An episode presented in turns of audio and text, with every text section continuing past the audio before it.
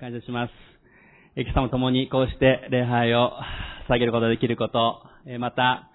えー、今日は月の初めということで、生産の時もまた共に持てることを心から感謝したいと思います。生産式が、えー、先月からまた直接取る形でえできるようになったことも本当に感謝なことです。もちろんそれまでの3年間も覚える形で私たち行ってきましたけれども、しかしやはり直接取るときに主の十字架の恵み、そして復活されて今も生きておられる主を覚えることができることを改めて心から感謝したいと思います。今日は特にこの生産のことについて語りたいなということを思わされてきました。まあ、前回、先週のメッセージがちょうど第一コリントの9章でしたけども、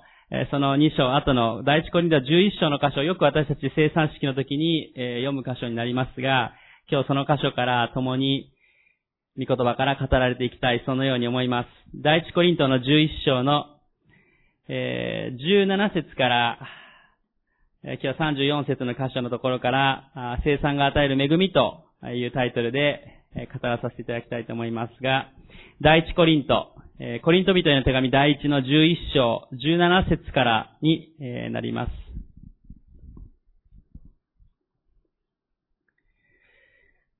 えー第一コリントの11章の17節からです。御言葉読む前に一言お祈りします。愛する天の神様、今日このようにして共に礼拝してあげることができることをここから感謝します。主よ、あなたが私たちの心を受け取ってください。そして、主よあなたの見舞いに心から出ていくことができますように、どうぞ私たちの心を整えてください。また後ほど共に生産にも預かりますけれども、主よあなたの十字架のその恵みが豊かに私たちに迫り、私たちがもう一度あなたを覚える時となりますように、どうぞあなたが導いてください。暑い中ですが、どうぞ私たちの健康を整えてください。またオンラインで礼拝を、え夜や、また CD で、礼拝下げてらっしゃる年配の方々もおられます。どうぞそのお一人一人の上にも主の豊かな臨在と癒しがその場所にありますように、どうぞあなたが導いてください。感謝します。主イエスキーその皆によってお祈りします。アメン。ねコリント人への手紙の第一11章の、まず17節から19節のところをお読みしたいと思います。第一コリント11章の17節から19節ところで次のことを命じるにあたって、私はあなた方を褒めるわけにはいきません。あなた方の集まりが益にならず、かえって害になっているからです。まず第一にあなた方が教会に集まる際、あなた方の間に分裂があると聞いています。ある程度はそういうこともあろうかと思います。実際あなた方の間で本当の信者が明らかにされるためには分派が生じるのもやむを得ません。まあ、いつも私たちこの後の23節のあたりから生産の時に読みますけれども、この生産の箇所の直前、まあ、ひどい ですね。これが、パウロがコリントの教会に書き送った、しかもこれ11章ですからね、それまで10章、10章書いてるわけですから、その後で、もう強烈なというか、悲惨なコリントの教会の状態が書かれています。この第一コリント11章のこの生産の様子というのは、イエス様があの最後の晩餐の時に弟子たちと共に取った生産、あれを別とするとですね、その後で初代の教会が共に生産をしていたこの様子がしっかりと書かれている、えっ、ー、と、箇所としては、ある意味最古の記録になるんですね。まあ、使徒行伝のところとか出てくるときはね、食事を共にしパンを先っていう表現ありますけども、この生産式の詳細まで書かれているのはこの第一コリントになりますが、まあ、とても本当であれば、生産式の時に読むのにふさわしいかどうかと言えるぐらいひどい、このコリントの教会の状態なわけです。17節あなた方を褒めるわけにはいきません。ね、集まりが駅にならず帰って害になっているからです。ここまで、これこの手紙を送られて読むときの 強烈な心境、どんな感じだったかなというふうに思いますね。18節を見ると、分裂があるっていうですね、ある程度は仕方がないとまで書かれていて、まあ、あの、どうしても教会の中で、えー、全員が完全に意見が一致するか、同じ立場かと言ったら、それぞれ違いがやはりあると思います。それぞれの出身、育ちもありますし、仕事であったり、えー、また、政治的な立場であったり、様々なものも、実際違う部分はあるでしょう。えー、多少の意見の違い、その考え方の違いというのはどうしてもあり得るものだと思いますが、しかしコリントの教会はそれを超えて分裂にまで、え、至っていたということがわかります。なぜそのようにある程度は仕方がないとまで書かれているかというと、19節。実際あなた方の間で本当の信者が明らかにされるためには分派が生じるのもやむを得ませんと。理由をパウロは言っていますが、この本当の信者というのは、あ耐え抜いてきた信者という意味の言葉が使われています。えー、迫害の中で、えー、耐え抜いて信仰を貫き通したものが明らかにされるためにやむを得ませんという表現をここでパウロは語っています。分裂や分派が起こる中で、その中でも信仰をしっかりと貫き通した、その本当の信者が明らかにされる、そのための過程なんだということを、まあ、パウロは言っているわけです。この言葉も、だから実際はかなり強烈な言葉なわけですね。え信仰を貫き通せない人たちも、このコリントの教会の中にはあったということを言っているわけです。さあ、20節から22節を見ていきます。しかし、そういうわけで、あなた方が一緒に集まっても主の晩餐を食べることにはなりません。というのも、食事の時、それぞれが我先にと食自分の食事をするので、空腹な者もいれば、酔っている者もいるという始末だからです。あなた方には、食べたり飲んだりする家がないのですか？それとも、神の教会を軽んじて貧しい人たちに恥ずかしい思いをさせたいのですか？私はあなた方にどう言うべきでしょうか？褒めるべきでしょうか？このことでは褒めるわけにはいきません。まあ、続けてまた厳しいことが書かれています。えー、ここで、主の晩餐のことと食事のことと両方書かれていますが、当時の教会の人たちというのは、先に食事を共にしてから生産の時を持ったわけですね。先に食事、愛産会のようなですね。えー、まあ今私たち、あの、全員で食事をするというか人数も多いこともありますので、まだ、あの、屋外では再開はしたりしていますけども、室内ではまだですが、まあ当時も室内に集まって、えー、そして食事を共にして、その後で生産を持っていきました。えー、教会の場所というのも大きな街道があったかどうかはわかりませんが、おそらくどこかのお金持ちの方の家を、あの、会場というか教会として使っていたのではないかというふうに思われます。えー、そして、その食事代ですね、食事のお金は、みんなで出し合って食事代にしていたわけです。ですから、多くの場合がお金持ちの方々が、多くのお金を、そのみんなの食べるお金を出していたわけですね。で、えー、先ほども言いましたが、お金持ちの方の家だとしても、今のこういう柱が真ん中になくてもこう立つような家というのはやっぱり建築上当時どれぐらいできたかっていうと難しさもありましたので、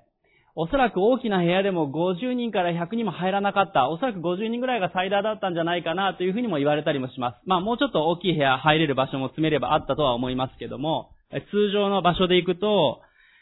そこまでね、100人200人入るような場所ではなかったでしょう。そうすると全員が同じ部屋に入れたかどうかということも、定かではないわけです。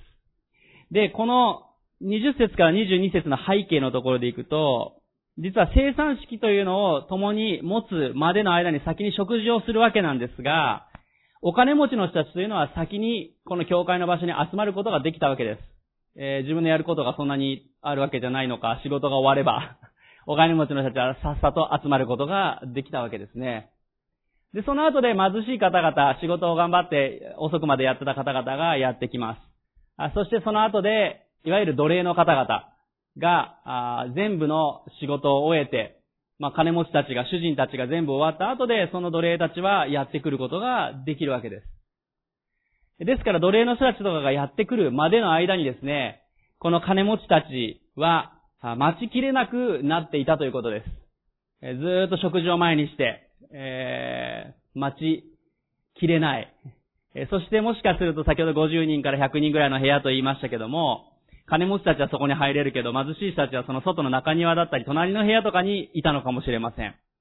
まさにそのような状態が起こる中で、何があったかというと、21節、食事の時それぞれが我先にと自分の食事をしてしまったということです。金持ちたちは我慢できず、どうせ自分たちが出したお金だろというような感じですかね。えー、お金、あの、お腹もすくし、もう先に食べてしまったということです。するとどうなるかというと、食事の後の生産の時には、徐々に貧しい方々や奴隷たちが集まってきて、生産の時に空腹なものもいれば、金持ちたちがもう先に食事を散々食べて、まあ、しかも飲みまくってたということがわかるわけですね。酔っている者がいる始末ですということが書かれているわけです。22節を見ると、食べたり飲んだりする家がないのですか？それとも神の教会を軽んじて貧しい人たちに恥ずかしい思いをさせたいのですか？とありますから、あこの金持ちたちは配慮が欠けた状態に、え、なっていたわけですね。やはり貧しい人たち、奴隷たちを待ってあげればよかったけど、待たなかったということがわかります。え、さらに、実は、少し飛んで34節を見ると、34節の初めにこうも書かれています。え、空腹な人は家で食べなさい。あなた方が集まることによって裁きを受けないようにするためです。これも不思議な書き方に思えるかもしれませんが、実は、家で食べる余裕があるんだけども、まあ貧しかったからなのかわかりませんが、ここの教会に来たらご飯食べさせてもらえるからという感じでですね、わざと空腹にして施しをもらおうと狙ってた人たちも おそらくあったんではないかということもわかるわけですね。えー、わざとそうやって腹を空かせてやってくるような、そう偽善的な態度をするぐらいだったら、しっかり食べるものを食べてから来なさいということまで痛烈に言われています。まあだから、非常にこのコリントの教会の状態というのは残念な状態を表していたわけです。金持ちたちは自分勝手、自分中心、まあ自分ファーストというかですね。えー、そして貧しい人たちも、えー、あわよくば施しを受けてというような姿を見せてしまったりしていた。そして奴隷たちは、あある意味悲しい思いをして生産時に集まっていた。そのことがわかります。まあ、最近あの、ローマの奴隷たちの様子のこととかを本とかで読んだりもしたんですけども、あ奴隷たちというのは主人たちにこう守られていたり、えー、まあ自由がない代わりに主人に守られるという部分あったんですが、しかし悲惨な残念な生活状態であったということも分かっています。まあ、例えば、あの、私たち今洗濯とかだと洗濯機で洗濯をするわけです。そして、あの、大事なものはクリーニング屋さんに出したりします。え当時の洗濯というのはですね、えー、何で洗濯したかというと、私たちの、えっ、ー、と、まあ、ちょっと汚い話で申し訳ないですけど、尿で洗濯をしていたようです。尿を溜めて、えー、尿のその、え漂白効果があるらしく。まあ、知ってる方もあるかもしれませんが、えその、まあ、いわゆるおしっこを溜めたものですね。えー、それを溜めたところに洗い物を入れて、踏んで、奴隷たちが踏んで、それで、その後で水で、さらして乾かした。それが当時の洗濯の様子でした。もしかしたら、この後で集まってきた奴隷たちというのは洗濯とかをですね、した後でやってきたかもしれないわけですよ。まあやってきたことでしょう。掃除もしたりいろいろしたわけです。まあ今のは一つのところ洗濯一つと言いましたけども、どうでしょうね。同じ教会に その、尿を踏んで洗濯終わってやってきた奴隷たちがやってきた時にですね、同じ場所で食事することに抵抗を感じた人たちももしかしたらあったかもしれないですね。なぜ彼らと一緒に食事をしないといけないのか。もしかしたら匂うじゃないかと 思ったかもしれません。ねえ、それだったらメインの部屋に入らないでっていうふうに言う人たちももしかしたらあったかもしれない。しかし、そのような奴隷たちであっても、共に生産を預かるように、そして共に食事をするようにということを、ここでパウロは教えているわけですね。その上で、ここで、23節から、パウロは、イエス様があの最後の晩餐の時に最初の生産を行われたその様子を語るわけです。23節から26節をお読みいたします。私は主から受けたことをあなた方に伝えました。すなわち、主イエスは渡される夜パンを取り感謝の祈りを捧げた後、それを裂き、こう言われました。これはあなた方のための私の体です。私を覚えてこれを行いなさい。食事の後同じように杯を取って言われました。この杯は私の血による新しい契約です。飲むたびに私を覚えてこれを行いなさい。ですからあなた方はこのパンを食べ、杯を飲むたびに主が来られるまで主の死を告げ知らせるのです。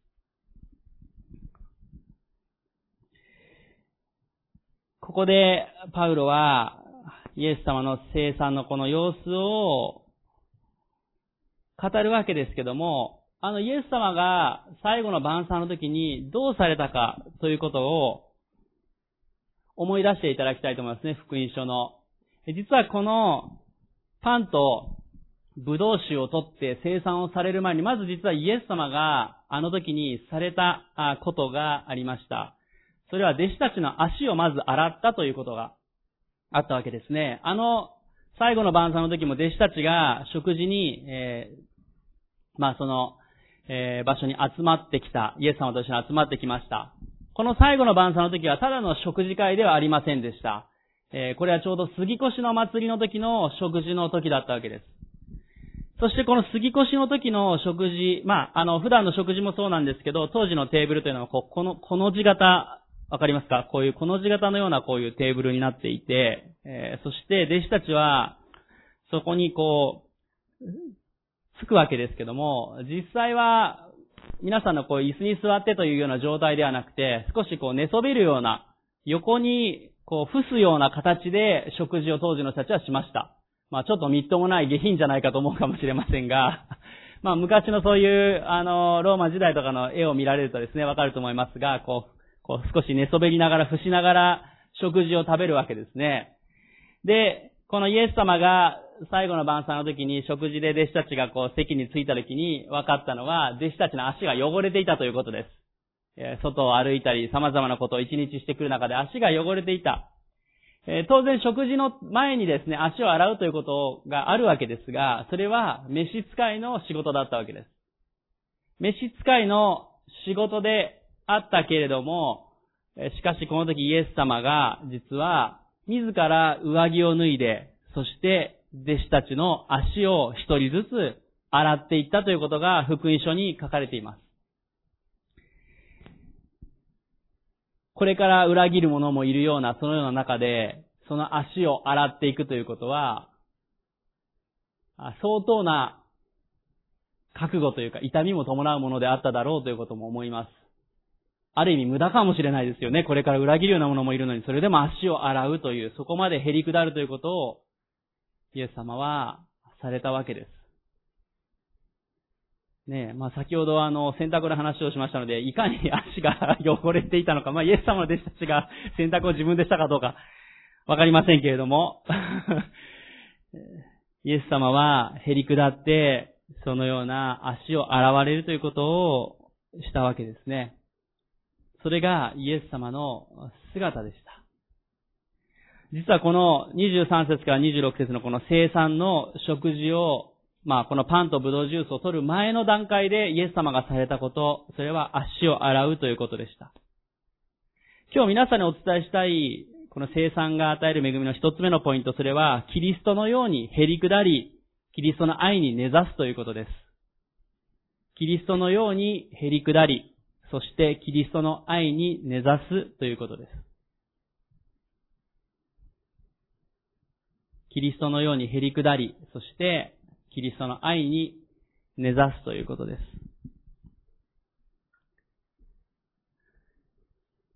この生産をイエス様がパンとブドウジュースを取られる、ブドウ酒を取られる前の時にもうすでにイエス様はどん底まで減り下り、奴隷のように、その主人たちの足を洗うように、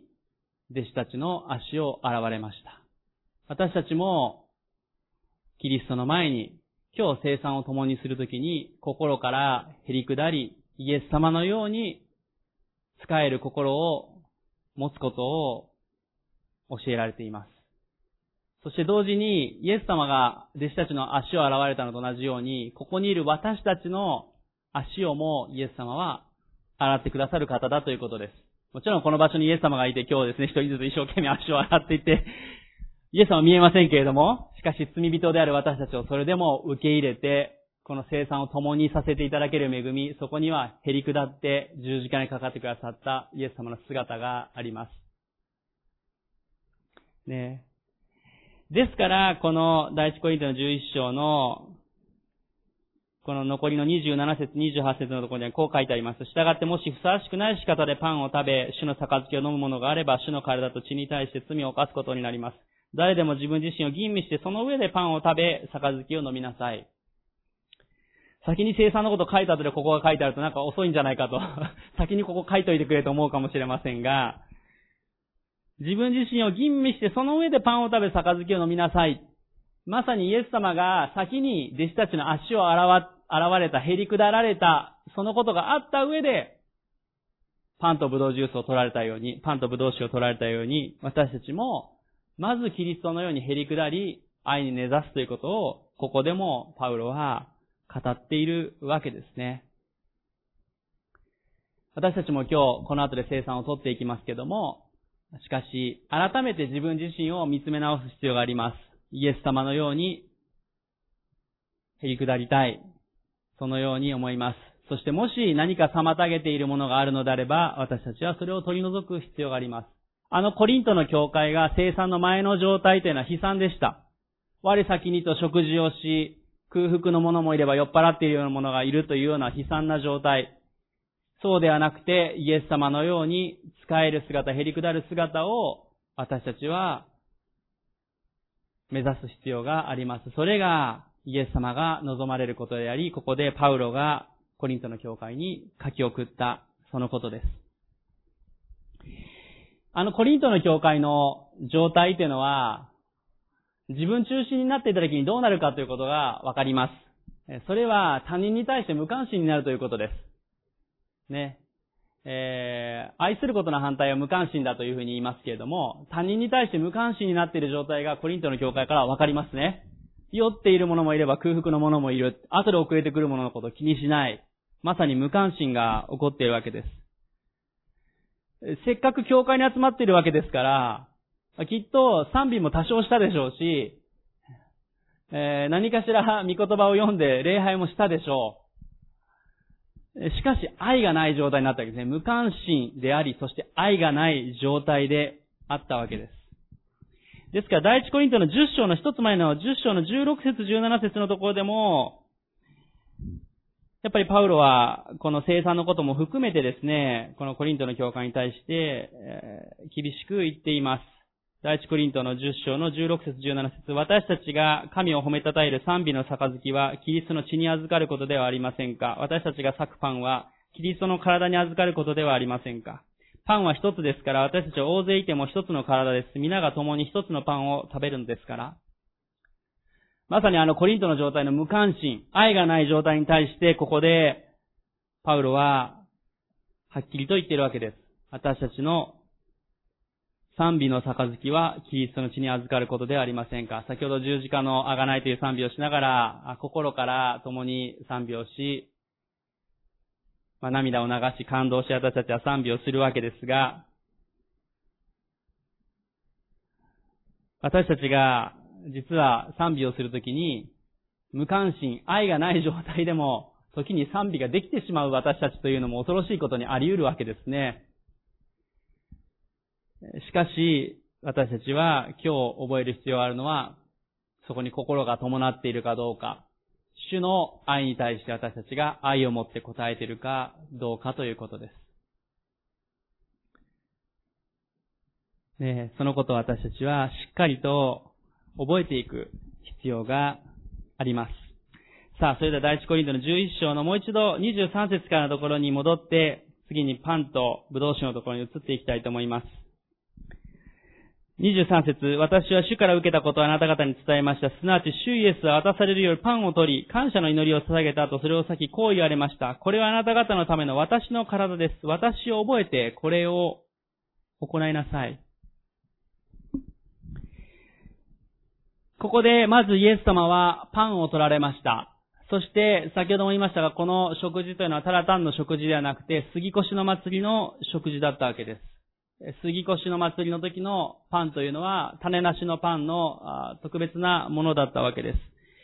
えー、ちょうど、あの、今日私たち、この後で生産で持つものっていうのは、私がこの前アメリカにいた時に、あの、ユダヤの、その杉越の祭り用のこのパンをですね、えー、アメリカに行った時に、まあ、向こうだとこうユダヤ人の方々のためにこういうのが売っているわけなんですけども、えー、それを買ってきました。ちょっとあの、さっき、あの、包んでもらったので、ちょっと素手で、あの、ちゃんと大丈夫です。包んでありますので、これが種なしパンのマットというものになるわけなんですけども、薄く種がない状態ですね、を、焼いたもの、それがこの種なしパンになるわけです。これをまあ、最古のクラッカーだとか言われたりもしますけども、これを裂いていくわけなんですね。で、この様子、マットの様子というのは、非常に予言的な意味も含まれているものです。えー、見ていただくと、まあ皆さんに後であのお配りするときというのは、さあのもうすでにあの裂いた状態でお配りしますので、わかりづらいかもしれませんが、見ていただくと、まあ穴が開いているわけですね。えー、穴が開いています。えそしてまた、焼き目がついているのがわかるでしょうか。ね、焦げ目というかですね。えこの様子というのは、まさにイエス様のあの十字架の体を表しているということを予言的に言えると思います。イエス様はその手と足を釘で貫き通され、また、茨の冠が刺さるような状態でした。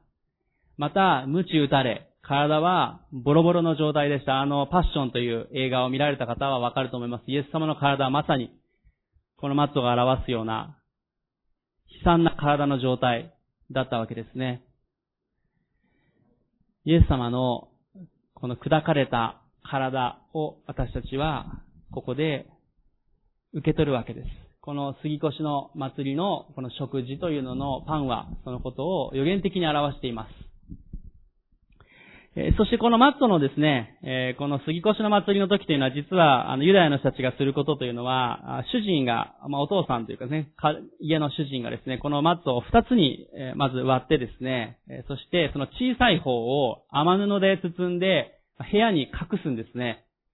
その前に子供たちは部屋から出て行って、戻ってきて、子供たちがその部屋の中でその隠された、このマットを探すということをします。そして一番先に見つけた子供はプレゼントがもらえるというのが、この杉越の祭りの時のユダヤ人の、まあこの習いなわけなんですけども、それも非常に予言的にイエス様のことを表しているということができます。え、砕かれ、そして雨布で包まれ、隠され、そしてそれを探し求めなければいけない。そのことをこの杉越のパンは表しているわけですね。私たちはこの砕かれたキリストの体を覚え、裂かれたものを共にしていく。またこのキリストを探し求める、子供のように探し求めるものでなければならない、そのことを改めて今日覚えたいと思います。さあ、そしてこの後で、杯を取っていくわけですが、実はこの杉越の食事ではですね、4回杯を取るというのが習わしとしてあるわけです。そして、その、杉越の祭りの、その食事の中でですね、実は詩篇の115編から118編のあたりを、こう、賛美を歌いながら、読み上げながら、そしてこの食事の時を過ごしていった、そのように言われています。そしてこの、おそらくこのイエス様のこの、この食事の後で杯を取って言われましたは、その最後の杯を取った時のタイミングだったというふうに思われます。ですからその時にはこの詩篇の115編から118編が歌い終わった後の状態であった。そのように思われます。もちろんこの後も、この詩篇のあたりを読みながら賛美を歌を捧げた後、イエス様はあの、あオリーブ山の方に向かって行かれるわけなんですけども、一度詩篇の115編をですね、ちょっと開いていただきたいと思います。何か挟んでいただいて、詩篇115編を開いていただきたいと思います。この杉越の食事の時に歌われた賛美。イエス様がどのような思いで弟子たちと一緒に歌ったのかなということを思いながら開いていただきたいと思いますが、詩編115編の、まあ、全部読めるといいんですけども、そういうわけにはいきませんので、115編のところを見ていきたい。そのようにごめんなさい、110、そうですね、116編の方の12節から18節をお読みしたいと思います。詩編の116編の12節から18節をお読みします。主が私に良くしてくださったすべてに対し私は主に何と答えたらよいのでしょう。私は救いの杯を掲げ、主の皆を呼び求めます。私は自分の誓いを主に果たします。見た目すべての目の前で。主の生徒たちの死は主の目に尊い。ああ、主よ、私は誠にあなたのしもべです。あなたのしもべ、あなたのはしための子です。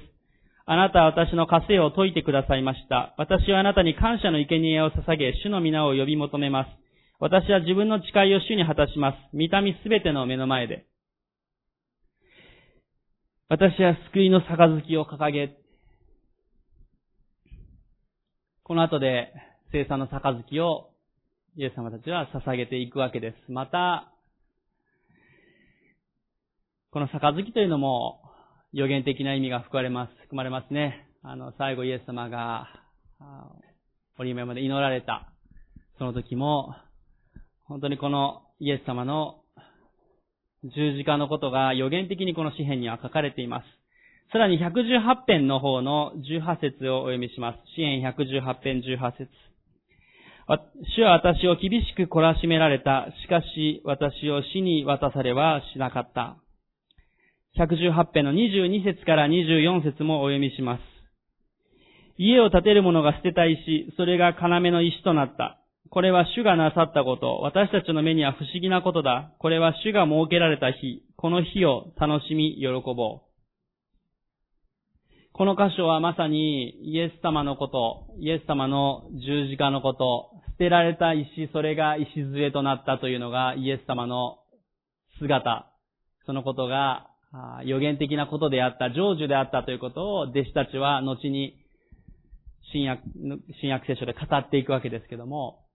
この箇所をあの水越の祭りの時にイエス様たちは歌いながら、イエス様ご自身も歌いながら、ああ、自分の時が来た、来ている。そして、あのパンとブドウジュースを取られたわけですね。杯を取っていかれたわけです。イエス様の流された血潮、それは私たちの罪をあがない。そしてイエス・キリストを信じる者が新しい契約として主との永遠の命の関係へと入ることができる。そのことを表しています。今日私たちは後ほど生産の時にブドウジュースを取ります。まあ、当時のブドウ酒というのはアルコール分が非常に少なかったものでしたから、私たちはそのブドウジュースで行うわけですけれども、その時に、私たちは流されたイエス様の血潮によって清められ、救われた者として歩む。そのことを感謝して受け取っていきたい、そのように思います。第一コイントの11章にもう一度戻りますが、25節、26節をお読みいたします。第一コリント11章25節26節食事の後同じように杯を取って言われました。この杯は私の血による新しい契約です。飲むたびに私を覚えてこれを行いなさい。ですからあなた方はこのパンを食べ、杯を飲むたびに主が来られるまで主の死を告げ知らせるのです。この箇所で、2回、23節から26節で2回このパンとブドウジュース、ブドウ酒のところでイエス様は2つ2回同じ言葉を使われています。それは、私を覚えてという言葉です。パンに対しても私を覚えてと言われ、そして杯に対しても私を覚えてというふうに言われました。そしてこの覚えてというのは、あ他の訳で訳すとすると思い出すという意味が使われるわけですね。私を覚えて、私を思い出して、これを行いなさい。しかしこの思い出すという意味はですね、簡単な軽い意味ではありません。えー、この聖書的な、またギリシャ語的な、この思い出すという言葉の意味は、ああ、あの時良かったなとか良い思い出をちょっと振り返ってニコニコと見つめ直す、そんな程度のことではないということです。覚えるというのは、まさに今日も今も生きて働かれているイエス様を覚えるということです。その同じことを共にしていくえー、もう一度それをここで体験していく。それがこの私を覚えての覚えるの意味です。イエス様のことを思い出して、そういえばあの時救ってくださったなというだけではなくて、今日も生きて共にいて、今日も私たちの足を洗い、今日も私たちのために砕かれた体によって、流された血潮によって私たちをあがなってくださったイエス様を覚えて、その恵みを共にしていく、生きておられる死を覚える。それがここの意味です。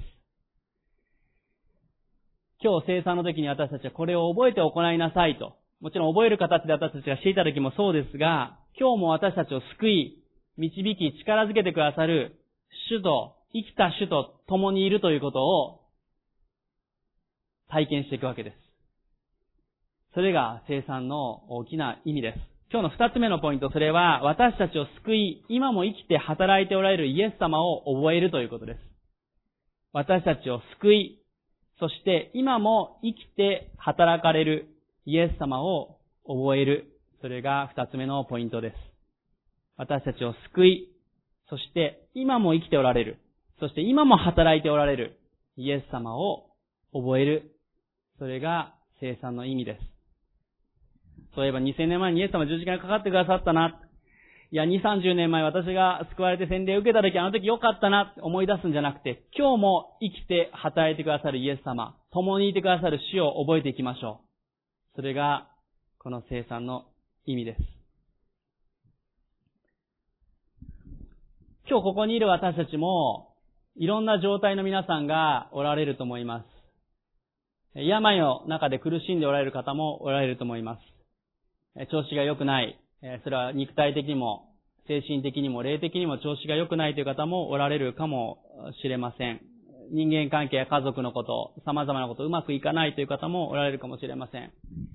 で、また、もしかすると信仰が弱っていて、まあ、なんとか教会にやってきました。またオンラインで見られている方でも、なかなか今、教会から足が遠のいています。そういう方もおられるかもしれません。しかし、この生産の時に、このコリントの教会にパウロが書き送ったということを私たちに教えている大切なことがあります。もちろん私たちは吟味し、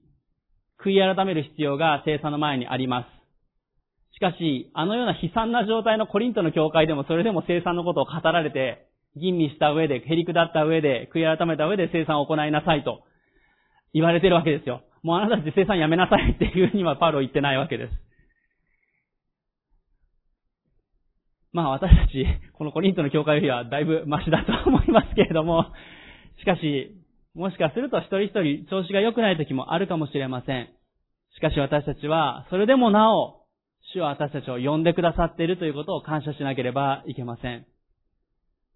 今日もしかしたら霊的にスランプだ、調子が悪い、主の前に生産を取るにふさわしくないかもしれない、そう思われる方があるかもしれません。しかし、ぜひ、後ほど生産の前に減り下って祈る時を持ちましょう。もう一度悔い改めて祈っていくときに、主は私たちを受け入れて、私たちを愛して、生産を共にさせてくださる、その恵みを与えてくださいます。なぜなら、この、砕かれた体は流された父は、私たちの罪のためであったからです。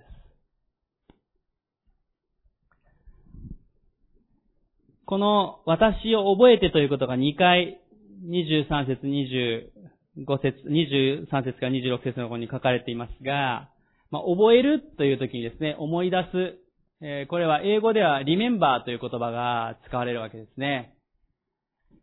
英語で remember、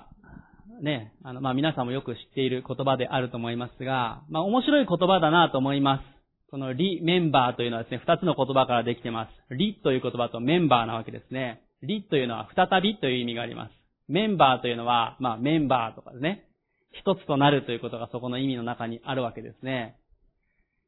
覚える、思い出すという言葉は、実はリメンバー。もう一度一つとなるということの意味がそこに含まれるということです。何と一つとなるのか、それは生産において言えることは、ある意味私たちキリストの体、それぞれ分かれているものが生産を通して主を覚えるときに主にあって一つとされるという恵みがあります。そしてもう一つ言えるのは、私たち自身がですね、正直割りかしバラバラな歩みをしていると思います。ある時は調子がいい。ある時は調子が悪い。自分勝手な歩みをしてしまう私たち自身。ある意味自分自身がこう、バラバラのような状態。そんな私たちがイエス様を覚えるときに、リメンバーしていくときに、もう一つ、もう一度主にあって、心が主にあって一つとされていくということですね。他のクリスチャンとの一致、教会の一致、そしてまた私たち自分自身がイエス様にあって、もう一度取り戻されていく、回復されていくとき、それが、この、私を覚えてという言葉に含まれています。私たちがイエス様を覚えるときに、私たちは、他者との回復、そして自分自身の回復を受けていくことが、この生産の時にできるわけです。そしてこの私を覚えて、もしくは私を思い出してと訳すこともできますが、この言葉を考えるときに一つ思い出されることがあります。イエス様がこの最後の晩餐を行い、そして祈られ、捕らえられ、十字架にかけられていたときに、ある人物たちが出てきます。ルカの福音書の23章を開いていただきたいと思います。ルカの福音書の23章。39節から43節。ルカの福音書23章の39節から43節です。ルカの福音書23章の39節から43節。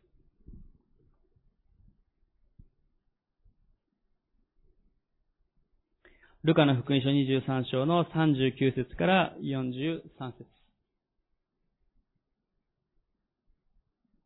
ルカの福音書23章39節から43節をお読みします。十字架にかけられていた犯罪人の一人はイエスを罵り、お前はキリストではないか、自分と俺たちを救えと言った。するともう一人が彼をたしなめて言った。お前は神を恐れないのかお前も同じ刑罰を受けているではないか俺たちは自分のしたことの報いを受けているのだから当たり前だ。だがこの方は悪いことは何もしていない。そして言った、イエス様あなたが御国に入られる時には、私を思い出してください。イエスは彼に言われた。誠にあなたに言います。私、あなたは今日私と共にパラダイスにいます。イエス様が十字架にかかった時に、両サイドにこの犯罪人たちが十字架にかけられました。同じくですね。この二人は罪を犯したので、まあ別に訳だと強盗というふうに訳されますが、罪を犯したので十字架刑に処せられていたわけです。片方は最後までイエス様を罵りました。自分を救ってみろというようなことを言うわけですね。自分と俺たちを救えと言いました。しかしこの救えというのは、救ってくださいという心からのものではないのが片方でした。しかし、もう片方はそれをたしなめて、神を恐れること、そして最後に言います。42節そして言ったイエス様あなたが御国に入られる時には私を思い出してください。この犯罪人は最後の最後にイエス様を救い主として神を恐れることを、神を信じることを決断していきました。それまでは全く神の前に正しい行いをしていない人であったでしょう。まあもしかしたら途中までは良かったけど途中で外れてしまったのかもしれませんが、しかし最後の最後の瞬間に彼は悔い改めていきました。そして彼が言った言葉は、私を思い出してください。私を覚えてくださいと訳すことができる言葉をここで使っているわけですね。先ほど私を覚えてこれを行いなさいとイエス様は言いましたけども、ここでこの犯罪人は私を思い出してください。私を覚えてくださいということをこの犯罪人は言いました。するとイエス様はどう言ったでしょうか ?43 節誠にあなたに言います。あなたは今日私と共にパラダイスにいます。それまでの歩みは減点方式だったら彼はマイナスだったかもしれません。しかしイエス・キリストを信じたことにより彼はこの日イエス様と一緒に主の身元に天にパラダイスに行くことができたわけです。イエス様は彼のことを見捨てなかった。思い出された。覚えてくださっていたわけですね。今日、生産が与える恵みの三つ目最後のポイント、それは、キリストがまず私たちを覚えていてくださっているということです。キリストがまず私たちを覚えていてくださっているということです。そのことを最後にお伝えしたいと思います。キリストがまず私たちを覚えていてくださっている。生産の時に私を覚えてこれを行いなさいって命令のように感じるかもしれません。しかしその前にまずイエス様が私たちのことを覚え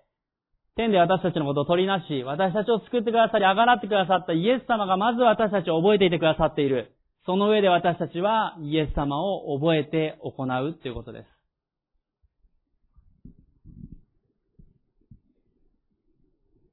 この十字架けにかかった犯罪人、天で主と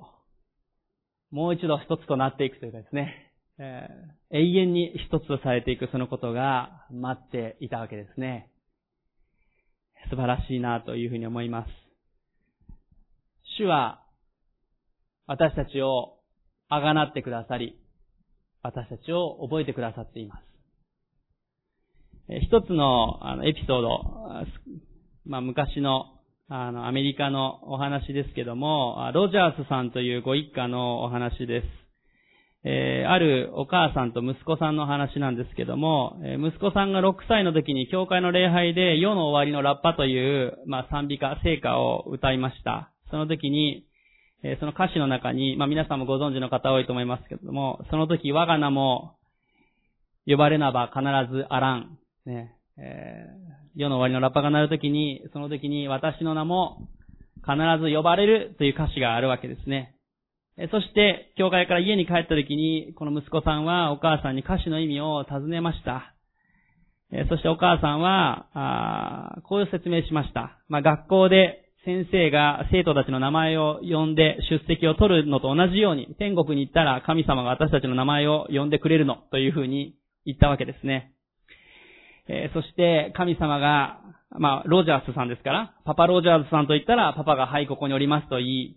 えー、お母さんの名前を言ったら、ママロジャースさんが、はい、ここにいますと言い、そして、この息子さん、デニスさんと言いますけども、デニス君の名前が呼ばれたら、デニス・ロジャースさんと呼ばれたら、はい、ここにいますと、お返事しなさいね、とお母さんはこの息子に教えたわけです。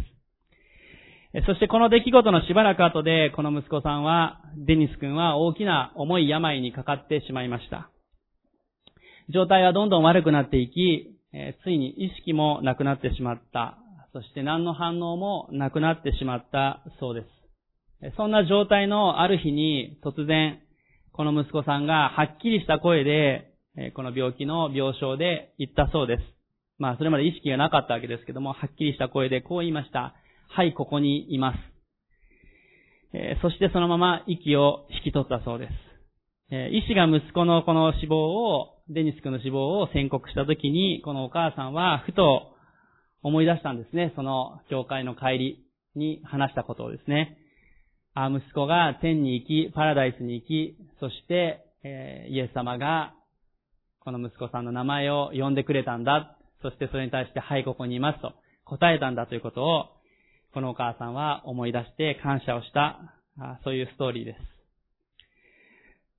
主は私たちの名を忘れずに呼んでくださる方です。私たちを覚え、私たちを愛し、そのために命を捨ててくださった方です。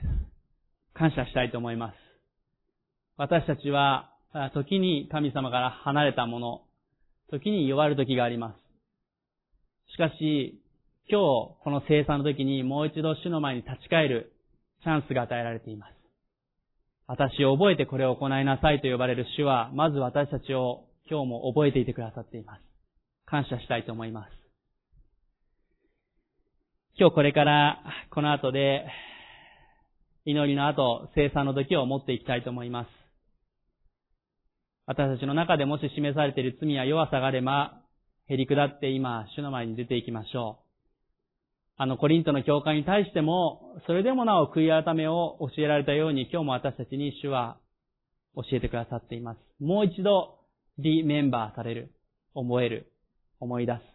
そのことをしていくときに、まず主の前に、私たちの足を洗ってくださるイエス様に、今、目を閉じてですね、しばらく祈っていきましょう。へり下って、まず自分自身の心を主の前にありのままさらけ出していきましょう。弟子たちの足が汚かったように、私たちの心も汚くなりやすいものです。主の前に今一度へり下り、主よ、あなたの前に心差し出していきます。こんな私でもあなたが救い出してくださったことを感謝します。今しばらく祈っていきましょう。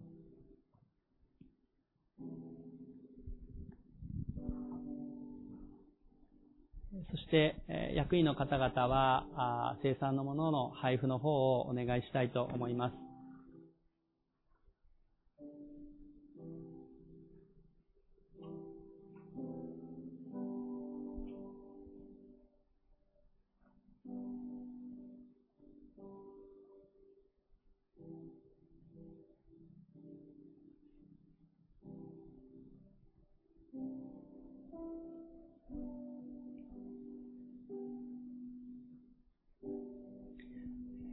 生産式私たちの教会では、洗礼を受けられた方、イエス・キリストを救い主として告白し、水のバプテスマを受けた方に生産をさせていただいていますので、目の前にパンとブドウジュースが、まだ洗礼を受けてらっしゃらない方の方は行きませんが、しかし、イエス・キリストの血潮は砕かれた体は私たちすべてのもののためですから、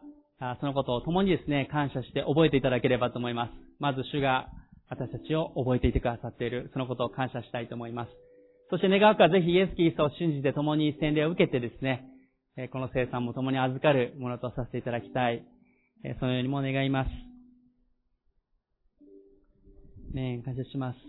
先ほどの十字架の贖いを一緒に賛美しましょうか。十字架の贖いの賛美を出していただけますでしょうか。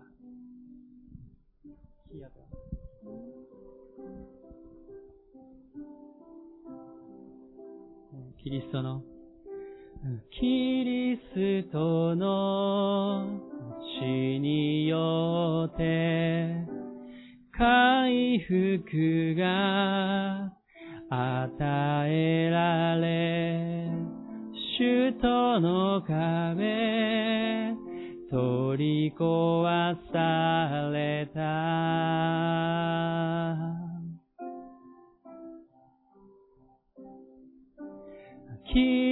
ストの愛からは引き離すものはない。大胆に恵みの御座へ。もう一度賛美しましょう。キリストの血によって。キリストの血によって回復が与えられ、主との壁取り壊された。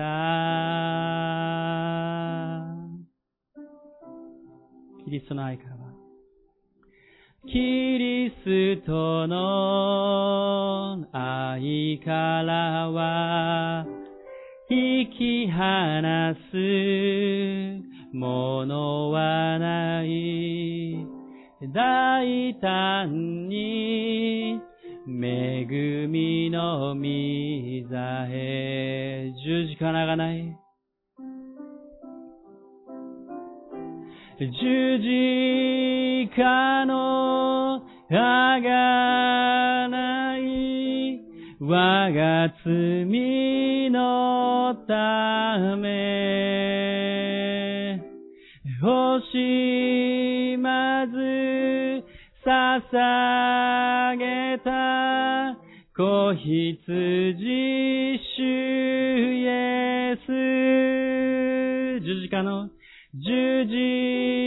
字架のあがない我が罪のため。惜しまず捧げた子羊主イエス。惜しまず捧げた惜しまず捧げた。子羊主イエス。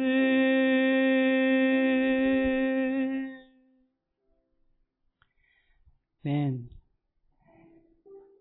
それでは先ほどの第一コリントの11章の23節から25節の御言葉をお読みいたします。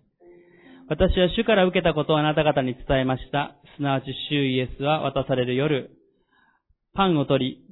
感謝の祈りを捧げた後、それを裂き、こう言われました。これはあなた方のための私の体です。私を覚えてこれを行いなさい。食事の後同じように杯を取って言われました。この杯は私の血による新しい契約です。飲むたびに私を覚えて、これを行いなさい。イエス様は私たちのために、釘打たれ、鞭打たれ、十字架で、すべてを捨ててくださいました。また私たちのために、血潮を流してください。その血潮のゆえに私たちの罪は許され、私たちは、主との新しい契約、新しい関係にキリストと一つとされるという恵みを今日も預かっています。今日この生産を受け取るときに、今も共に生きておられる主を覚えていきましょう。主と一つとされている、主にある回復を、主との回復を感謝していきたいと思います。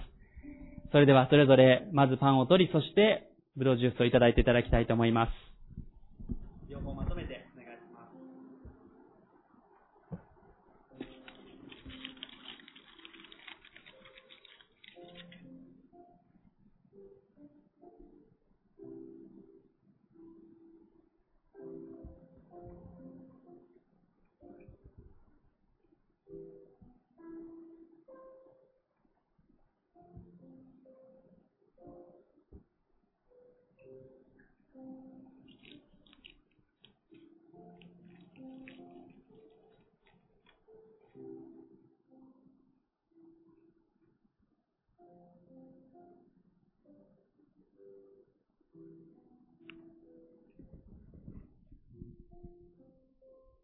このマットをいただかれた時に、あまり味が美味しくないんじゃないか、パラパサパサしてるんじゃないかと思われるかもしれませんが、私は乾くと言われたイエス様は、十字架で本当に、もう水のない状態、ボロボロの状態で、かかってくださったそのことも思い出されます。生産の最後に大僧先生お祈りをしていただけますでしょうか。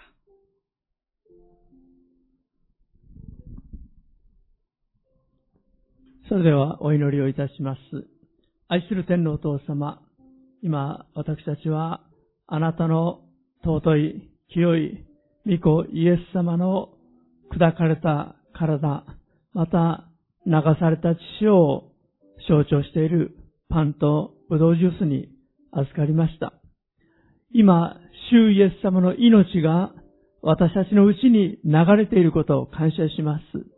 イエス様の血潮による罪の許しを感謝します。イエス様の天より来てくださり、私たちのために十字架で死に復活してくださった。その恵みがイエス様の命として今私たちの内側に流れていることを感謝します。十字架の恵みによりイエス様の永遠の命が今私たちのうちに宿っていることを感謝します。どうぞ私たちがこの恵みの中で、まだイエス様を個人的に知らない方々のために、本当に祈り、取りなし、また